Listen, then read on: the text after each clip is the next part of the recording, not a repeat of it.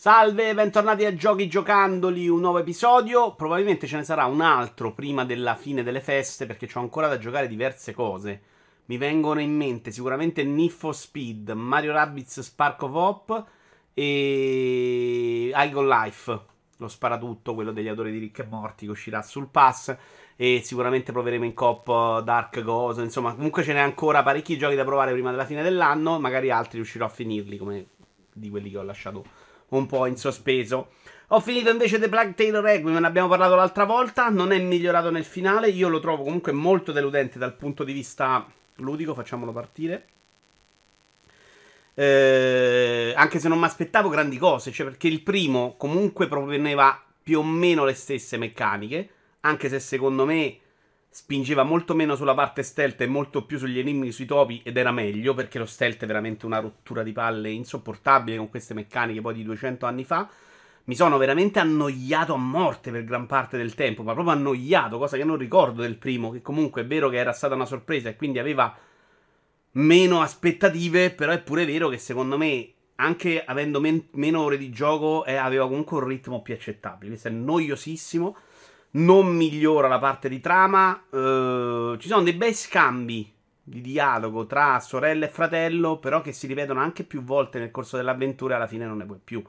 Perché sono arrivato alla fine? Perché graficamente è una roba veramente bella da vedere a me questa roba ogni tanto piace per il semplice gusto di farlo e ho deciso di arrivare alla fine. Però ludicamente per me è una roba non sufficiente, non accettabile, veramente brutta, noiosa, fastidiosa. Il combattimento quando c'è è spesso esagerato, quindi con mille nemici che ti arrivano addosso. Questa doversi comunque costruire ogni te- tanto, ogni, tutto il tempo le munizioni, una roba che a me non diverte in The Last of Us, figuriamoci qua. Questo stealth spesso un po' portato all'esasperazione, quindi con guardie molto più attente del solito. Insomma, secondo me è tutto vagamente sbagliato, con tante parti di passe- passa- passeggio inutile. Sinceramente non salvo praticamente niente di questo gioco se non la grafica. Uh, si poteva far meglio anche dal punto di vista della trama, onestamente, e invece si va a finire un po' in parti strane che lascerò scoprire a voi se avrete la voglia di giocarlo. Veramente molto molto molto divertente da giocare invece Bayonetta 3 che ho finito. Finito, ho giocato anche in pochi giorni e ho voglia anche di giocarmelo un po', quindi potrei anche riprenderlo in mano. Cosa che di solito poi non faccio, ma ho voglia e questo secondo me è un segnale positivo. Chiariamo la premessa. Io gli action schiaccio i bottoni a caso. Quindi non sto qui a giudicarlo tecnicamente come action della Super Svru, non è una roba con me. È vero che in molti casi la leggibilità dello schermo è limitata. È pure vero che per me, per come ho giocato io, non me ne frega assolutamente niente. Quindi, tutto sommato, schivare quando devi schivare lo capisci. Per me bastava quello, il resto amen. Non sto lì a fare i punteggioni, eccetera, eccetera. Il tono della narrativa a me non è mai piaciuto dal primo e quindi adesso secondo me è anche meno, perché comunque c'ha sto tono esagerato, esasperato, a me non diverte, non piace, non è una roba che guardo volentieri. Però quando si gioca, e soprattutto quando si gioca nei panni di baionetta, mi sono veramente divertito alla follia. Era agile, era veloce, potevi fare tante cose, c'avevi tante varianti. Un motivo per cui ho voglia di rigiocarlo è perché non ho neanche approfondito tutti i demoni che ti mette a disposizione. I demoni sono questi compagni con cui alterni il combattimento, non è una cosa completamente mm, collaterale, anzi è una roba principale del gioco. Ce ne stanno un bordello e tu non fai in tempo a provarli tutti, quindi voglia di provare quelli ne ho. Uh, robe all'interno per fare meglio, per provare a migliorare i punteggi, ce ne stanno un casino, di gioco ce n'è tanto. Mi è molto piaciuto meno il secondo personaggio, Viola, perché è tutta basata sulla Perry e lì non sono bravo e quindi ho fatto molto fatica mi sono divertito molto meno. Cos'è che veramente non me lo fa considerare un capolavoro fine di mondo? È che secondo me fa molto poco quello che sa fare benissimo, cioè il combattimento con baionetta. E quindi per gran parte del gioco, una gran parte soprattutto nella parte finale, dove secondo me queste sezioni alternative sono troppe in confronto a quelle con baionetta, giochi vari, altre cose che non hanno niente a che fare col combattimento. Quindi c'è la, la sezione in cui scappi e spari, la sezione in 2D, la, la sezione alla Godzilla, eppure quello. È vero, la fai una volta, mi sono anche divertito, ho detto wow, grande, geniale, che si risale. la seconda e la terza mi sono rotti i coglioni, perché poi divertente non era. Di queste parti che in sé non sono divertenti e che sono lì messe per raccontare una cosa o per fare l'esagerazione totale, secondo me ce ne stanno veramente troppo e hanno pesato sul mio giudizio finale. Perché invece, se mi avessero fatto giocare solo con baionetta, mi sarei divertito un casino.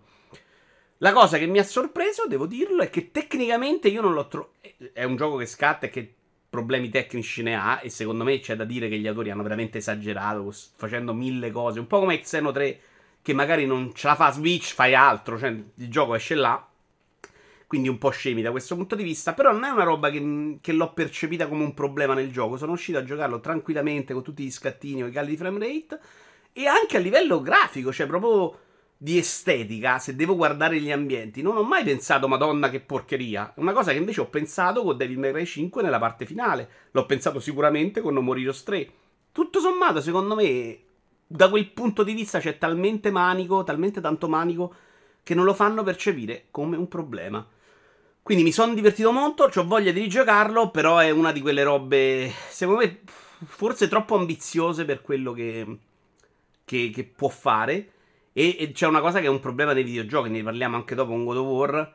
C'è questa pretesa di voler fare mille cose, volerle fare in modo esagerato che secondo me non giova, non giova proprio ai videogiochi. Cioè, Bayonetta, se prendi Bayonetta, in questo Bayonetta 3, se prendi le sezioni di Bayonetta è un gioco esagerato deve bastare quello, dobbiamo smetterla di vedere videogiochi inseguire chissà cosa per far contenti altri miliardi di giocatori, cioè non serve, non serve perché basta quello. Gioco indie un po' sorpresa, era stato nello show indie e quindi eh, lo considero un po' una mia scoperta. Però non mi aspettavo questo, questa profondità. Anche questo gioco vuole fare probabilmente troppe cose. Però la cosa incredibile è che le sa fare, cioè fa, le fa abbastanza bene. È un gioco in cui sei uno che fa immersione, arrivi in questo posto incredibile e cominci a semplicemente andare sott'acqua e a pescare pesci, che poi ti serviranno per servire del sushi nel tuo bar, cioè tutta una parte gestionale del sushi, ma incredibilmente, che è la parte che non mi aspettavo, a parte che è molto bello da vedere, c'è tutta una grossa componente narrativa e ahimè, il gioco io, questo è l'early access, sono arrivato al punto in cui ti dice le missioni della storia principale sono finite, le aggiungeremo dopo quando il gioco è finito. Quindi gli ho dato un voto perché ci avevo giocato tanto e perché comunque secondo me se lo meritava. Però è un gioco che non ho finito realmente, cioè che non è arrivato ancora a Dama. Però di queste parti narrative ce ne sono veramente tantissime. Eh, è un gioco profondo, incontri tanti personaggi, soprattutto all'inizio sei sommerso da personaggi, quello che, che cerca la civiltà mh, mm, sottomarina, la civiltà sottomarina, il personaggio del sushi, quello che ti aiuta con te. Mille personaggi che ti chiedono cose da fare e che rendono più interessante l'esplorazione che in sé è molto semplice perché l'ambiente non cambia neanche troppo, cioè credo che cambi a seconda poi del tempo, di vari scenari, ma fondamentalmente è sempre quello, invece hai sempre la percezione di fare cose diverse all'interno, incontri pesci più grandi, ovviamente vai più in profondità e quindi hai dei step in cui mh, mm, sblocchi cose nuove. Eh, devo dire che mi ha accompagnato veramente senza stancarmi mai per tutto il tempo. Mi sono assolutamente divertito. Sono stato sorpreso dalla quantità di narrativa che incontravo di obiettivi nuovi che avevo da fare e di robe interessanti da, da portare avanti. Eh, mi dispiace non poterne vedere adesso la fine, speriamo che non arrivi fra otto anni. Eh, però vi consiglio, ecco, se proprio dovete prenderlo, aspettate che il gioco sia finito a questo punto, perché altrimenti arrivate proprio a un punto in cui puoi continuare a giocare, facendo immersioni, continuando col bar, facendo soldi, ma secondo me arriverà il gioco finale e ti dirà sta parte, mandala a fanculo, perché sennò hai rotto l'economia del gioco, sei pieno di soldi. Quindi Secondo me questa cosa non è mai super positiva. Però ve lo straconsiglio, cioè mi sono divertito un sacco, lo trovo bellissimo da vedere e come dicevo anche bello da giocare. Gioco bello da giocare, però molto scemotto, uscito su Apple Arcade, si chiama Stitch. Eh, non lo conoscerete in molti, è una sorta di mm, su, Sudoku, Sudoku sì. Sudoku Picross dei poveri, molto semplificato, che ha una marcia in più che è però quella di ricostruire queste immagini cucite. Eh, che sono molto belle, secondo me, anche molto colorate. È un gioco che se non fai livelli super complicati, che sono le, le, diciamo, le tovaglie, insomma, le coperte, la roba cucita più grande, è sempre molto semplice. Quindi è anche molto bello da farlo in super velocità, cioè senza stare a pensare, perché mediamente si risolve abbastanza da solo. Però secondo me ti impegna il cervello quel minimo a non farlo sembrare una roba che si chiude da sola. E quando fai scenari grandi c'è anche un po' da ragionare e senza mai esagerare, non arriva mai ai livelli di un Picross o di un Sudoku, ecco. Però la meccanica è fondamentalmente quello, tu sai quante caselle devi riempire quella in cui comincia il numero e devi riempirle usando, partendo dai numeri e facendo quello fondamentalmente. Da spiegare non è facilissimo, però se lo state vedendo secondo me si capisce un po' di più.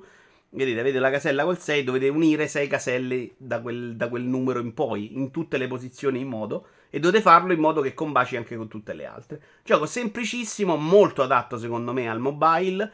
Uh, mi è scaduto il mese di, di, Apple Arcade. Prima che lo finissi, erano 77 scenari più quelli giornalieri. E probabilmente quando ricapiterà che farò un altro mese per qualche altro gioco, mi ci farò qualche altra partita. Quindi per me è strapromosso, super carino e divertente.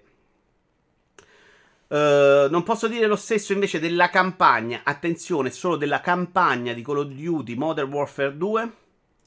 Quello del 2022, visto che adesso li chiamano tutti allo stesso modo. Eh, campagna single player che ho trovato la più brutta della storia. Ce ne sono state alcune, credo che gli ho dato anche 4-5. Cioè, non sono stato sempre un amante di tutte le campagne dei COD. Che ho giocato tutto, se non ricordo male, tranne forse il primo. Ehm, questa l'ho trovata delirante. Questa non è una brutta campagna, è una campagna sbagliata ed è una campagna fatta da gente che non c'è sta con la testa. Io capisco che c'è la modalità multiplayer in cui la gente spara e quindi probabilmente quel tipo di giocatore vorrà altro nella campagna e quindi gli costruisce una roba narrativa che si prende troppo sul serio in una maniera insopportabile e in cui magari non spari sempre e fai altre cose. Però se io invece compro solo la campagna, e può succedere perché insomma, ehm, comunque se la fanno, qualcuno se la gioca. Tu non puoi fare una campagna di 9 ore in cui si spara in un'ora e mezza a esagerare. Ma veramente, cioè tutto il resto sono campagne, st- missioni stealth. Missioni con l'altro vicino in cui facciamo i cecchini e lui ti dice dove sparare. Stavolta dice pure di spaccare quando, di sparare alla terza tacca in basso perché se no sbagli missioni in cui tu stai insieme ad altri tre, arrivi dentro una casa, vedi un nemico, non fai tempo a sparare, spara lui. E tu quindi diventi veramente uno spettatore, perché se tu sai che se non spari tu spara un altro, tu non servi a niente. Missioni, questa che si sta vedendo adesso è sui camion in cui salti, in cui, ok, si spara un po' di più, ma io non l'ho trovata divertente o bella da vedere, perché poi era costruita su un loop in cui giravano sti camion, a me non fa mai impazzire.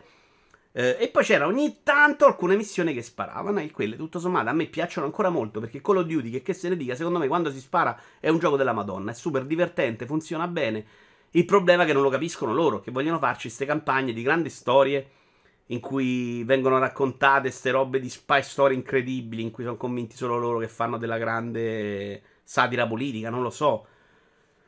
Arriviamo alla parte finale e qui sembra che ci abbiano appiccicato un altro Call of Duty che è stato pensato con il crafting degli oggetti, esattamente come The Last of Us. Quindi improvvisamente all'ottava missione tu ti dici ok, comincia a raccogliere questi oggetti, ti fai i cortellini, missione stealth ovviamente perché figurati se stai fa sparare, e raccogli le cose e cominci a fartele a mano. Cioè una roba completamente fuori di testa, cioè non ha senso che io una roba del genere la faccia la nona missione. In dei scenari secondo me anche molto belli, cioè il gioco è bellino da vedere ma in cui non sei protagonista, sei uno che sta lì, ogni tanto si deve abbassare, se spari te li dicono tutti perché ma che sei matto, fai rumore in un Call of Duty. E quindi proprio questo anche abbassando livello, il livello di difficoltà al minimo. Eh. Cioè il problema dello stealth è che veramente non ti concede niente. Faceva notare Teocrazia e non ce lo dice Teo, che alcune volte non sei neanche spinto ad agire in modo sensato perché nel momento in cui fa rumore tutti convergono su di te non ha senso. Dopo questa missione arriva un boss finale delirante in cui affronti un carro armato a mano, c'è una roba completamente scema. Finisce ancora una missione stealth. Il boss finale vero di questo gioco, una missione stealth. Veramente no, non la trovo tollerabile, la trovo proprio sbagliata concettualmente l'idea di fare questo tipo di gioco. Cioè, secondo me, un Call of Duty devi farlo. Inventati pure la storia, fai se qualcuno piace. Ed è successo non in Vanguard, in cui comunque si sparava di più, eh, che non era eccezionale. Ma in quello prima, secondo me, con la Spy Story anni 70, se non ricordo male, mi ero proprio divertito, mi era piaciuto. Perché se mi fai sparare, questo gioco è bello. E invece no, e invece si fa tutt'altro. C'è questo culto dell'americano che è sempre abbastanza evidente. L'ho trovato veramente di un fastidio che non vi dico. Tanto lo dico sempre, quest'anno ho speso veramente troppo per questa campagna ed è stato un errore mio. Ma non ho neanche più voglia di credere che Call of Duty possa essere un bel gioco, sinceramente. Per me la formula di questo Call of Duty deve essere il Tank Crisis, cioè una roba... Ok, parco giochi divertiti, così è insopportabile. Che è quello che fa un po' un altro FPS, uno di quelli cosiddetti boomer FPS, cioè Celtic. Uh, costa poco perché ha solo poche missioni. Insomma, è la prima parte, il primo capitolo. Dovranno uscire degli altri. Ed è un bel gioco. Lo stile è particolare. Può non piacere a tutti. Io lo devo dire che invecchiando sta roba comincio anche a farmela piacere. Molto marrone, se vogliamo. Uh, e in cui si spara sempre. Si spara sempre o quasi, anzi, non è proprio Proteus da questo punto di vista. Altro gioco che mi è piaciuto un casino che credo trovate ancora sul pass, quindi giocatelo se non l'avete giocato. È un gioco, uno sparatutto di quelli divertenti, con un po' di storia, di racconto, ma con una grandissima atmosfera, che questa è la sua parte più bella. Io lo sto giocando a livello normale, lo trovo comunque sfidante il giusto, senza esagerare, ma mi ci sto divertendo. C'ha un bel design in cui ti muovi nei livelli, in cui devi arrivare alla fine del livello. Uh, e non c'è molto da dire perché non è che si basa su grandi magie, si basa sullo sparare. Se quello lo sai fare bene e sei Caltic, lo fai bene. Non serve che fai altre mille cose. Non parla nessuno in questo gioco. E comunque mi sta raccontando una storia meglio di quanto abbia fatto Call of Duty, di cui non ricordo niente. Perché poi, a parte che c'era un bug alla fine, che ho chiesto anche risarcimento, non mi è stato dato. In cui il gioco crashava continuamente. Non Caltic, Call of Duty. Ma qui le cose vengono raccontate, c'è la storia, puoi, puoi farla anche senza spendere miliardi nei filmati. Capisco che non lo possa fare Call of Duty, però poi ci deve stare questo, cioè la parte in cui spari, uccidi i nemici e ti diverti a giocare. Non può essere una roba, e vabbè, però se la fanno in multiplayer, secondo me. Uh, Caltic, per quello che l'ho giocato, sono credo a metà, insomma, non mi manca, comunque l'ho iniziato, diciamo, ho fatto un paio d'ore su, credo 4-5. Uh, eh, mi ha proprio divertito. Non a livello di Proteus, che invece era proprio completamente pazzo, fuoco da tutte le parti, però ti diverte e ti intrattiene alla grande. Giochino un po' pazzo, di cui si era parlato molto durante le 3 a Little to the Left. È questo giochino in cui bisogna organizzare le robe a schermo. Uh, ricorda, cioè molti l'hanno paragonato a Unpacking, ma no, secondo me fa cose molto diverse.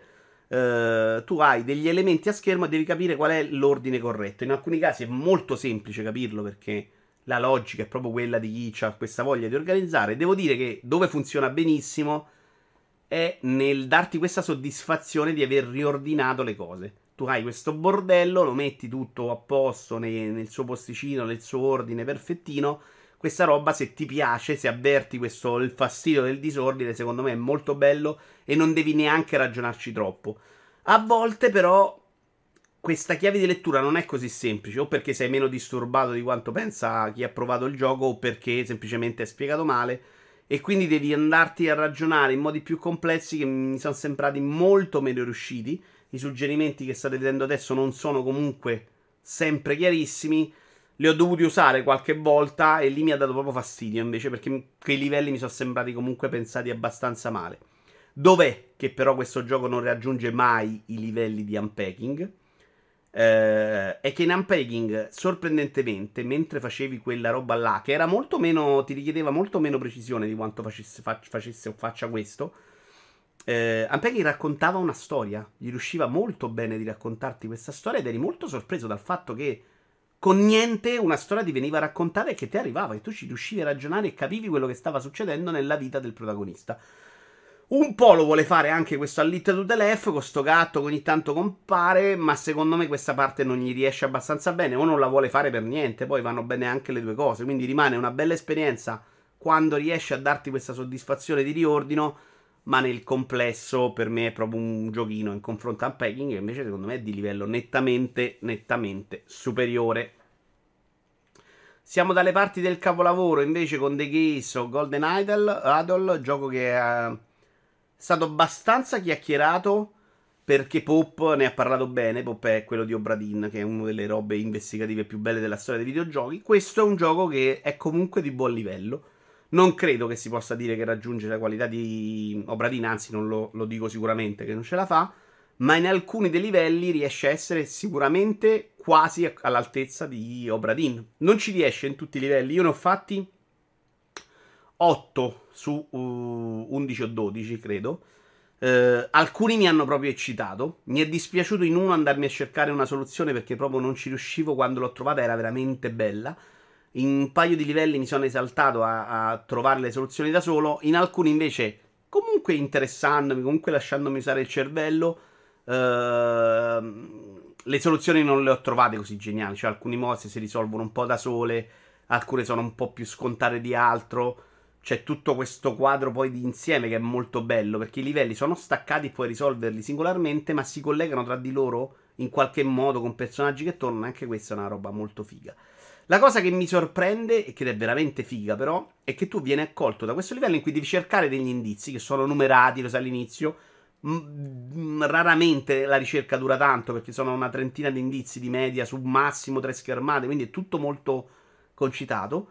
Tu raccogli tutti gli indizi e dici, vabbè, non so niente di questo caso, è impossibile arrivare a una soluzione. Non, non sembra che tu non abbia assolutamente gli strumenti per arrivare al finale e, e, il finale è ricostruire gli eventi in questa schermata che vedete adesso. In, e oppure poi compilare le altre schermate che, che sono varie richieste insomma dell'autore del videogioco ti sembra non avere nessuna informazione. Poi ti metti lì, riguardi gli indizi, scar- scartabelli, cominci ad andare ad esclusione in qualche caso, cominci ad escludere delle soluzioni e improvvisamente questa soluzione ti appare non solo alla portata, ma persino troppo semplice. Questa è una cosa che è sbalorditiva ed è segno, secondo me, di un design favoloso che è basato su testi e su cose visive, molto più su testi in realtà, se devo dire. Eh, hai anche un sistema facilitato perché quelle parole che trovi sotto, insomma, ti permettono anche di sperimentare un po' e di capire dove stai sbagliando. Ma è proprio quello il suo bello, secondo me. non è mai una roba cervellotica pazza in cui devo andare a farmi aiutare, ma è una roba che se ti metti lì con un po' di cervello, leggendo, guardando i dettagli, riesci ad arrivare alla fine. In questo, secondo me, è anche meglio di Obradin. Obradin nel momento complicato era complicato veramente, non era facile arrivare alle soluzioni. Qua devo dire che è tutto più alla portata. È bello, è interessante, sono tanti casi. Il fatto che siano molto semplici questi casi come costruzione, cioè veramente la ricerca non è lunga. Lo spazio in cui devi muoverti per trovare soluzioni è sempre molto breve. Eh, mi sta facendo continuare con veramente un grandissimo gusto. Quindi è veramente uno dei capolavori di quest'anno, candidato al Best Goti di Vito Iuvara, che è l'unico di, che conta nel mondo. Iniziato e finito anche What a Bat. Primo gioco VR completo in realtà, perché ho giocato anche Formula 1 22, ma non l'ho ancora finito. Devo ancora giocarlo, non è che poi si finisce Formula 22, che mi è piaciuto molto però. Eh, dagli autori di What a Golf, quindi era molto atteso da me questo gioco, molto molto atteso. Devo dire che non sono completamente deluso perché un po' del genio di What Golf, quella roba pazza di sorprenderti, di divertirti mentre giochi, molto più che di impegnarti in eh, meccaniche ludiche, c'è, è rimasta, alcune volte ci riesce, ma secondo me What Golf aveva quella componente ludica a, a tratti, che era quella di trovare la buca con la pallina, insomma a volte c'era proprio del, della roba ludica che aveva dei riferimenti a livello di porta ad altri videogiochi, ma era sempre molto ludico. E in questo, secondo me, l'elemento ludico invece è proprio all'acqua di rose o non è riuscito. C'è la palla, te che batti con la palla da baseball. È proprio una roba da VR dei primi tempi, non riuscitissima. Quindi funziona quando ti prende in giro, quando gioca ancora sì. Non lo fa sempre, ma quando lo fa gli riesce ancora bene. Quindi per questo non ho odiato completamente il gioco quando c'è un po' da giocare, secondo me è troppo grezzo. E quindi non hai lo stesso piacere che ho avuto con Monte Golf, che invece era un capolavoro per me, rimane uno dei giochi più belli della mia vita perché era divertente da giocare ed era sorprendente nel, nelle sue sorprese. Questo invece non è mai divertente da giocare. Mm, ci sono un centinaio di livelli, comunque alcuni mi sono proprio annoiato, alcuni si ripetono troppo. Ci sono belle idee, nel complesso è un'esperienza simpatica. Il problema credo sia molto anche il prezzo Water Golf l'avevo trovato dentro Apple Arcade al lancio. Oh, sì, mi pare al lancio, non subito dopo. Questo costa 25 euro e devo dire che mi è sembrato veramente troppo per quello che offre. È un peccato, ma aspettavo di più da loro. Uh, sì, un po' deluso sono, onestamente. L'avessi pagato 5 euro forse me lo sarei fatto andare meglio. Pagandolo così tanto, secondo me il gioco doveva essere una roba più accettabile. Ecco, la mettiamola così più complessa. Non lo è quasi mai ed è spesso puro esercizio di andare avanti. Uh, ho scoperto un gioco di cui non avrete mai sentito parlare probabilmente, che è Among Us. Abbiamo fatto la prima live insieme, ce lo duro, l'altra sera in cooperativa con un sacco di amici. Devo dire, la prima volta che lo giocavo non ne sapevo, non sapevo neanche più o meno le regole e devo dire che mi sono molto divertito. Interfaccia super semplice, eh, abbiamo messo invece che la chat testuale la chat vocale poi la chiudevamo quando si giocava. La roba è veramente simpatica. Cioè, quello che deve fare Sembra un po' più un gioco da tavolo. Mi ha ricordato molto, per esempio, Camaleonte, le sue meccaniche, in cui c'è poi la parte di dibattito in cui devi convincere gli altri, dici bugie, eccetera, eccetera. Per serate simpatiche, senza pretese. Adesso lo trovate anche nel pass. Io l'ho giocato, per esempio, avendolo nel pass. È davvero un gioco simpatico. Ecco, non bocciatelo perché ha avuto questo grande successo. Eh, perché vi divertite. Se avete un po' di amici seri che non stanno lì a fare cose pazze, ci passate la serata davvero, davvero molto volentieri. Eh, se devo dire tra una roba di queste e Fall Guys, mille volte questo. Cioè, questo c'ha, c'ha, è una roba concreta. Nella sua semplicità, secondo me, la meccanica è tutto giusto. Quello che devi fare, i ritmi. Eh, è tutto indovinato. Cioè, capisco il successo di questo gioco perché è un gioco pensato bene che può funzionare.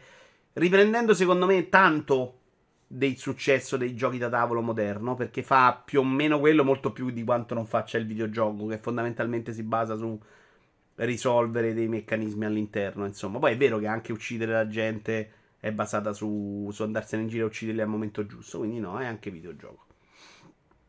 Super consigliato, ma l'avrete sicuramente già giocato. Chiudiamo invece con God of War Ragnarok, di cui sono a 10 ore e mezzo, quindi è un commento super parziale. E che, che, devo dire, non ho nulla da contestare a God of War Ragnarok. Fa esattamente quello che faceva nel 2018 a tratti lo fa anche meglio. Lo fa, fa tutto bene perché anche gli enigmi ambientali di cui è intriso il gioco sono comunque secondo me meglio della media. Però mi annoia la maggior parte del tempo. Non posso dire di no. Io queste 10 ore e mezzo non mi fa venire voglia di tornare dentro a God of War a giocare. Perché tanta parte di queste 10 ore e mezzo sono vattene in giro, muoviti piano piano risolvi l'enigma ambientale, che è anche carino, per carità di Dio, ma che, che, risolve il tutto in uno scrigno messo a cazzo sullo schermo. E questa cosa, secondo me, se in baionetta non mi dà fastidio, in un gioco di questa. Di questo respiro così narrativo, così importante, non ci possono stare le casse messe a buffo. Ma secondo me non ci devono stare neanche le casse. Cioè, non, non mi piacciono in The Last of Us. Mi piacciono ancora meno qua. È un gioco che quando fa il God of War, cioè quando si mena la gente è figo, è divertente, io lo sto giocando a livello normal, ma si gioca bene, riesce a fare esattamente quello che vuole fare bene, ma lo fai poco anche qua. Questo vale lo stesso problema di Bayonetta o COD, cioè hanno delle robe belle da fare, facciamo altro perché la gente vuole altro, qualcuno vuole altro, e quell'altro non è sempre all'altezza della situazione. A livello narrativo non ho trovato questa marvelizzazione di cui avevo sentito parlare, onestamente adesso, dopo 10 ore e mezzo, mi sembra che si continui a prendere troppo sul serio. Mi ha dato meno fastidio del primo il rapporto padre-figlio, che qua mi sembra un attimino più riuscito, se devo essere onesto. Uh, mi piace proprio quando si gioca, mi diverto. Tra l'altro, giocarlo a 60 fa veramente la grossa differenza con questo gioco. Se c'è un gioco in cui te ne accorgi, questo, questo è. E tutto assolutamente riuscito, tutto bello. Però mi annoio perché le parti è proprio il ritmo del gioco che non riesco più, da cui non riesco a appassionarmi. Credo sia un problema mio più che del gioco. Perché io questa roba me la sono cibata per anni, non l'ho patita. Cioè, a me la chiacchiera dell'Assassin's Creed prima maniera non dispiaceva. Oggi mi ammorba. Oggi vorrei fare altro e invece devo star lì con Kratos e il figlio e chi cazzo c'è con loro che chiacchiera, racconta cose e non fare niente. Per arrivare a un punto in cui c'è un enigma che mi serve per prendere uno scrigno. Per arrivare a un punto in cui finalmente mi diverto e quindi si parla a volte di 10 minuti su un'ora, a volte si gioca un po' di più, magari nella seconda parte si giocherà tanto. Questa prima parte, 10 ore e mezzo, mi lasciano abbastanza freddo. Cioè, questa roba è tutto bello, è tutto perfetto, è tutto che mi piace, ma non la giocherei mai. Cioè, se mi dici gioca di sta roba, guarda, devi farti altre 100 ore così, ti dico non le gioco. Preferisco giocarmi Dave the Diver, preferisco giocarmi un'altra cosa. E non si tratta di voler fare quello che critica God of War, che non me ne frega niente. Si tratta di io che sono arrivato a un'età in cui sta roba mi rompe il cazzo. È un fatto e non ci posso fare niente. Non si gioca. Ed è il motivo per cui, secondo me, tanta gente se n'è andata verso Front perché di sta roba non se ne può più. Uh, per arrivare, dice, alla narrativa della Madonna con The Last of Us. No, e questo è il problema grosso. Perché in The Last of Us non mi dà così fastidio. Perché quello che mi racconti, come me lo racconti dopo, è di un livello esagerato. E quindi per me ne vale comunque la pena. Qua non è così, non è così né nelle robe che racconta, né nella storia che racconta in generale, eccetera, eccetera. Se ti devo raccontare in 10 ore e mezza cosa è successo in questo gioco, non lo so. Cioè, lui all'inizio è successa una cosa col figlio, senza che spoilero, e poi siamo andati in giro, punto. Perché qualcuno ci ha detto andiamo di qua, andiamo di qua, perché c'era banalmente un'icona. Ho visto una bella secondaria, ok.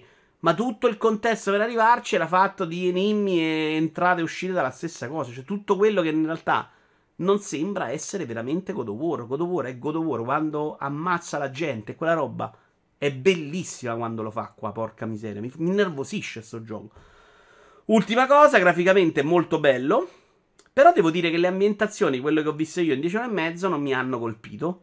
Uh, sono belle, si vede che tecnicamente non è niente da dirgli, ma secondo me non sono così eccezionali da dire, oh, wow, madonna che figata dove sto dentro. Forbidden West, pur essendo un altro gioco, secondo me ce l'aveva le ambientazioni che dicevi, madonna che figata qua dentro. Qua al momento non ne ho viste molte, ecco, l'ho trovato pulitissimo, bellissimo, ma molto limitato anche dal punto di vista del gusto estetico, non parlo di forza fisica tecnica, ecco. No, speriamo che cambia un po' il ritmo, anche se non me lo aspetto. Eh, un gioco che si finisce, non sarà un problema arrivare a termine. Forse un po' più semplice degli altri a livello norm- normal, anche se ci sono dei punti in cui poi, soprattutto con i boss oppure con nemici un po' più tosti, qualche un po' più di attenzione devi mettercelo. Non è un difetto per me, anzi, mediamente preferiscono sbattermi molto di meno. In questo qualche volta la percepisco un po' di facilità con i nemici base che se ne vanno veramente troppo lisci. Però è pure vero che c'ha dei momenti in cui cambia tutto. Forse sarà l'upgrade delle armi che non faccio, lo faccio troppo presto o troppo tardi. Boh, incederà anche quello. Va bene, io vi ringrazio. Uh, per qualsiasi commento mettetelo pure. Ci si vede prossimamente. Grazie a tutti.